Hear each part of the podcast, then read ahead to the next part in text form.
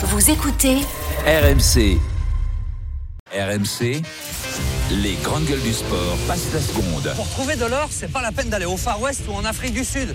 Il y en a aussi en France. Allez, la défense agressive des Françaises C'est récupéré C'est gagné Championne du monde Bravo, mesdames Bon, dis donc, Jamy, si jamais j'en trouve, ça ressemble à quoi? Prandi de loin, le 1 contre 1 de Prandi. Ah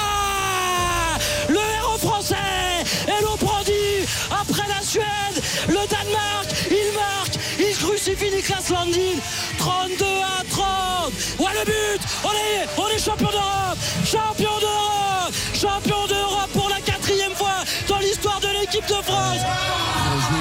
Peut-être pas le plus spectaculaire des handball, mais on joue le handball qui gagne. Champion d'Europe, mon frère. C'est ce qu'on appelle une bonne préparation à quelques mois des Jeux Olympiques et ça fait beaucoup rire cette production Elohim Prandi. Nos équipes de France de hand se sont couvertes d'or, qu'on me couvre d'or, disait Jamel Debbouze dans Astérix et Obélix Mission Cléopâtre. Il y a un mois et demi, les filles ont remporté les championnats du monde. Il y a une semaine, les garçons sont devenus champions d'Europe. Rappelons que ces deux équipes sont championnes olympiques en titre. La musique qui fout les jetons et cette question pour ce débat sur le hand les GG. Le hand français doit-il être champion olympique pour réussir ses jeux Oui ou non Olivier Giraud. Oui. Philippe Saint-André. Non.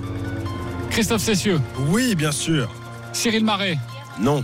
J'ai deux noms, deux oui. On aime ça dans les grandes gueules du sport. La réponse d'Elohim Prandi. Oui ou non tout d'abord On est obligé, on est chez nous. On est obligé, on est chez nous. Alors le camp du non, pourquoi? Philippe Saint-André, pourquoi non? Pourquoi non? Parce que d'abord, le hand a un palmarès assez, assez exceptionnel. Ils viennent en plus de, gagner le, championnat d'Europe. Euh, J'ai envie de dire en finale, ils peuvent perdre et faire une médaille d'argent. Et pourquoi ça serait euh, des mauvais Jeux Olympiques? Alors après, euh, on, dit que le hand est un grand sport. Si jamais on dit ils doivent être ch- champions olympiques, sinon c'est des nazes, ça voudrait dire que ce sport-là, c'est un sport pas planétaire, mais qu'il n'y a que quatre ou trois nations qui peuvent être le, olympiques. c'est le rugbyman qui dit ça. Oui, ben c'est le rugbyman, parce que le rugbyman, pareil, il n'y a, que quatre nations qui ont été championnes du monde et nous, on on l'a pas été encore. Donc je pense que sincèrement, toute la France va être derrière cette équipe de hand. Ils nous font rêver. Moi, j'espère qu'ils vont être champions olympiques, mais s'ils ont une médaille d'argent ou une médaille de bronze, je vais pas leur cracher dessus en disant que c'est un échec. Donc euh, non, mais euh, donc voilà. Donc c'est pour ça que je dis non. Euh, on va être derrière eux. Ils peuvent être champions olympiques, mais bon, s'ils perdent en finale, on- quand on a vu la, la finale de la Coupe d'Europe et à quoi ça s'est joué, euh, s'il n'y a pas cet exploit En demi-finale, ouais. en demi-finale. Donc euh, on va être derrière eux, mais je serais content pour une médaille d'argent ou une médaille de bronze. Bon, une médaille en chocolat, non, mais euh, deuxième Oui, ou troisième. faut pas pourquoi abuser pas. non plus. Voilà, La faut- réponse d'Elohim Prandi et après euh, les autres GG. Ah non, je suis tout à fait, tout à fait d'accord avec, euh, avec son analyse. Aujourd'hui, euh, c'est très compliqué d'aller chercher les Jeux Olympiques. C'est pas parce qu'on l'est euh, à Tokyo qu'on doit l'être obligatoirement euh, euh, à Paris. Bien sûr que nous, on, on s'y va obligé parce qu'on est chez nous, on est devant notre public et et on a un peu cette pression positive et on a envie d'y être. Mais c'est une réalité. On ne sait pas ce qui peut se passer. C'est les aléas du sport. Et bien sûr, il y aura une forme de déception si on n'arrive pas à la médaille d'or. Mais ce sera déjà un beau parcours. Et je devrais dire aussi qu'aucune équipe de France n'a réalisé le doublé Euro plus JO. Et ça serait un exploit Eh oui, mais incroyable. vous n'êtes pas rendu la tâche facile aussi. Il fallait pas gagner ce championnat d'Europe. Ouais, mais on est là pour ça. On a une génération incroyable. Euh, Je pense qu'on est parti pour euh, 10 ans, euh, 10, 10 superbes années. Et, euh, et on a soif de victoire. Et on a un groupe qui est hyper compéti- compétiteur. Et au final, on, on verra que à ce moment-là.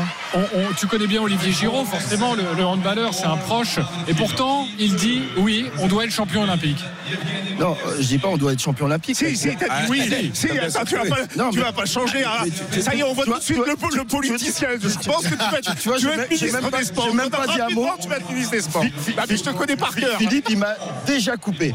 Euh, euh, la question, c'est pour des jeux réussis, faut-il gagner? Oui, il faut gagner. Euh, je t'aurais pas dit ça avant décembre. Il y avait plein d'inconnus, euh, euh, une équipe à 20 à composer, des équilibres entre les jeunes et les anciens à trouver. Et ces équilibres-là, ils n'étaient pas encore trouvés à cette époque-là. On parlera euh, d'Elohim peut-être tout à l'heure. Ce championnat d'Europe, il, a, marqué pour plusieurs choses. C'est que finalement, dans la dureté, chacun a trouvé sa place. Et la deuxième chose, c'est les messages que tu envoies à, tes adversaires. Et ces messages qui ont été envoyés euh, sur les adversaires, c'est pas seulement la technique de l'équipe de France, mais sa capacité à réagir, sa capacité à faire mal, sa capacité à ne jamais lâcher. Et ça, c'est un accès positif. Et comme pour les filles, quand ton dernière compétition, t'es championne du monde, quand ta dernière compétition, t'es champion d'Europe, tu peux pas te mettre en dessous de la victoire. Et je dis toujours une chose, l'humilité, c'est pas se mettre au-dessus de ce qu'on est, mais c'est surtout ne pas se mettre en dessous de ce qu'on est. Donc l'humilité, c'est de se dire, je suis favori, donc la seule chose que je peux faire, c'est gagner. C'est dur, mais c'est comme ça. Ok, Cyril Marais Ouais. Cambrai. Oui, mais moi je suis simple judoka, donc euh, ça m'ennuie d'avoir un expert du handball en face de moi euh, dire ça. J'ai l'impression qu'on n'a pas vu le même championnat d'Europe. Euh, le message, il est fort, certes. Mais moi, je vois un exploit d'Elohim pour aller chercher cette finale sur la demi, où c'est hyper compliqué. Je vois encore une prolongation sur la finale. Oui, on arrive à, sortir de, ce piège, de piège euh, euh, danois. Mais, mais aujourd'hui, en fait, euh, est-ce qu'on est en capacité aussi de battre à chaque fois ces équipes qui sont la Suède, qui sont le Danemark, qui sont la Norvège Est-ce qu'on est en capacité Non. de les battre à chaque fois Non. Voilà. Donc aujourd'hui, si on sort pas de poule, bien sûr que c'est une grosse désillusion pour le hand français. Aujourd'hui, je suis d'accord entièrement avec Philippe. Si on va chercher une énième médaille pour cette équipe incroyable. Moi, ce sera pas. Alors, ce sera une déception personnelle parce que j'ai constamment envie de voir les équipes de France gagner. Est-ce que déjà, toi, Christophe, toi, l'encyclopédie du sport français, il y a combien d'équipes françaises, euh, combien d'équipes françaises, tous sports confondus, qui ont été euh, champions olympiques euh, quatre Non, ans non, mais ça, c'est un cas unique. Ouais, non, mais oui, non, Le, mais- le hand a le palmarès le plus grand de, de toutes les équipes de sport co en France. Évidemment, ça fait 30 ans qu'ils gagnent. Mais c'est ça le problème. Non, C'est ça, c'est que vous, pas- gagnez tellement, vous avez tellement habitué les gens à gagner qu'aujourd'hui, quand tu ne gagnes pas, c'est une déception. Alors on va pas vous Et, cracher et- et dessus, quand tu, et quand tu gagnes trop, et quand tu gagnes trop, on dit que c'est trop facile. Mais pendant 30 Non, ans, non, mais eh, pendant non, 30 ans, on s'est fait, fait massacrer par toutes les équipes de l'Est, mais toutes. Ça veut dire qu'ils étaient supérieurs à nous techniquement. La France s'est adaptée à créer sa manière de jouer. Aujourd'hui, elle est reconnue. Quand les barjots sont arrivés. Voilà. Oui, 80, oui. euh, 91 Christophe et bronzé et à l'époque à, à Barcelone. Oui, Christophe donc le, le problème c'est qu'on nous a habitués, vous nous avez habitués, toutes les générations qui sont succédées. Olivier, euh, capitaine de l'équipe de France il y a quelques années, Elohim qui aujourd'hui est, est- est- est champion d'Europe, et il y en a eu d'autres et, et encore des, des plus grands peut-être. Donc vous êtes dans la continuité et, et les gens sont habitués à- à- avec vous. En foot, on espère que nos, nos, nos footeux euh, soient champions du monde, mais quand ils ne le sont pas, euh, bah, on se fait une raison. En rugby, ils n'ont jamais gagné une Coupe du Monde. Euh, quand ils gagnent un tournoi tous les 10 ans, On a crie eu au à faire une raison avec En le rugby. water polo, au hockey sur glace, se qualifier pour les JO est déjà un miracle. En hand et en judo, il faut gagner et c'est tout. Et tout autre résultat qu'une victoire est considéré comme déception. Donc oui. malheureusement, c'est comme ça. Mais tu vous es- avez tu mal es- habitué. Tu es de mauvaise foi, donc s'ils perdent en finale, s'ils ont la médaille d'argent, tu vas dire que c'est un échec aux Jeux Non mais si tu avais Mais gagné non, une mais- Coupe du Monde, là ça aurait été un exploit, mon Philippe. Ah oui, là mais oui, attends. avec les Oui. avec les rugbyman. Elohim, est-ce que tu comprends ce débat? Est-ce qu'au sein de l'équipe de France, on comprend ce débat Ou non Ça, c'est un truc de journaliste et de consultant et vous êtes très loin de ces considérations Ou vous sentez que dès que vous arrivez sur le parquet, c'est pour gagner? Ouais, bah, de toute façon, dans tous les cas, euh, je pense que pour chaque sportif euh, qui rentre sur son terrain, la, la victoire est, est obligatoire. C'est une réalité, c'est de l'ambition. On est là pour ça. Euh, bien sûr, je comprends ce débat et je comprends les points de vue de chacun. C'est une réalité. On a eu un moment où, au final, c'est une réalité. Les, générations se succèdent. Euh, Il y a aussi un passage de flambeau. On voit Nico qui est sur la fin de carrière. On voit certains joueurs qui sont dans, les 35 ans. Donc voilà. Et il y a un temps d'adaptation. Il faut recréer euh, ces liens. Il faut recréer aussi ce système et pour pouvoir aboutir à ce qu'on a pu faire. Oui, ça a été un exploit, mais les exploits font partie du sport. On les provoque, on les, on les subit pas. Euh, en l'occurrence, c'est moi qui l'ai fait, mais ça aurait pu être quelqu'un d'autre. On a fait une finale d'anthologie. Quand on se rend compte, c'est que euh, le gardien en face, il fait 50% d'arrêt. Nous, on en est à 25. Et euh, derrière, on n'est pas au meilleur niveau en termes d'attaque, en termes d'efficacité. C'est là où la marge de progression elle est importante chez nous. C'est que, imaginons qu'aujourd'hui nos gardiens ils fassent 35-40% et que de l'autre côté, à la normale d'un gardien, il reste à 35-40%. Moi, je pense que ça serait différent. Maintenant, l'obligation, oui, je la sens parce que euh, on a un peu cette pression aussi, c'est une réalité médiatique euh, qui, est- au-dessus de nos têtes. Où, euh, ouais, si la France gagne pas, c'est un échec. Pourquoi ce serait un échec? Au final, on a des compétitions chaque année et bien sûr qu'on va en perdre, mais on va en gagner. Sinon, on serait parfait. Sinon, on serait, on serait les rois du monde et ça serait trop facile, comme vous le dites aussi. Mais ça fait partie du sport.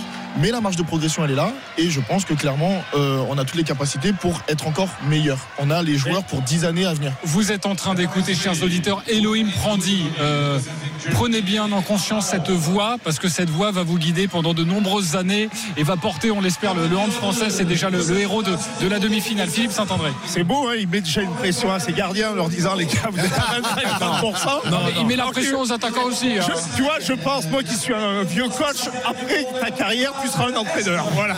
C'est possible, c'est possible. Elohim, d'ailleurs, tu parlais de, de créer des liens et, c'était important ce championnat d'Europe pour recréer ces liens, souder cette équipe entre les plus anciens, exemple Nicolas Karabatic, et les plus jeunes, et tu en fais, euh, tu en fais partie. Donc, mission réussie. Mais il y a un problème. Il y a toujours un problème dans ces cas-là, c'est que le, le groupe va être restreint pour les Jeux Olympiques. Vous étiez 18 ou 19 pour ces championnats d'Europe et euh, Guillaume Gilles, le sélectionneur, va devoir choisir 14 joueurs. Est-ce que ça, durant la compétition, ça s'est un peu ressenti? C'est-à-dire qu'on est potes, on est dans la même équipe, mais en même temps, on joue sa place. Au final, oui, inconsciemment, on la joue. Maintenant, on est là pour être pour l'équipe de France. On se donne pour euh, cette équipe. Qu'on soit là ou pas là, on se doit d'être derrière notre équipe. Et tout le monde fait partie de cette équipe de France. Et ça serait inconcevable qu'un joueur euh, parle avec son ego et que voilà, il y a toujours de la frustration, mais on ne doit jamais se laisser euh, envahir par par ce genre de sentiment. On est là pour le même objectif. Guillaume a le choix du roi. On a un vivier incroyable en France et on a la chance d'avoir ce, vivier parce que ça veut dire que pour les prochaines années, on a de quoi s'appuyer pour aller chercher euh, de gros résultats, malgré potentiellement des blessures, malgré aussi les arrêts euh, de certains joueurs. Donc, obligatoirement, euh, ça va être compliqué. Les places sont chères, mais on n'y pense pas vraiment parce que notre, notre objectif premier c'était l'euro et on l'a bien précisé, on s'est axé sur ça. L'enjeu est national euh, pour la France, les Jeux Olympiques à Paris, mais nous, notre équipe de France, notre, notre enjeu premier était l'euro. Mission accomplie et après on va se diriger tranquillement vers ça. Et puis on peut, on peut se dire les choses, Elohim. hein. Il y, a, il y a juste un million d'auditeurs qui nous écoutent tous les samedis et tous les dimanches, donc euh, tu peux dire ce que tu veux dans cette émission. En plus, tu as gagné ta place en demi. Non, non, non. Bien Non, placé, bien placé. Je pense que j'ai gagné euh, beaucoup de confiance. Oui, c'est une réalité. Aussi, euh, la capacité à dire que Elohim Prandi est capable euh, d'assurer un rôle important. Moi, c'est ce que je voulais. J'aspire à ça. J'aspire à être un plus grand joueur euh, dans cette équipe de France. Il y a déjà des joueurs incroyables qui, où c'est faire sa place est compliqué, comme un peu à l'époque des experts, où, euh, où c'est difficile de, de s'imposer de la bonne façon, bien, bien sûr.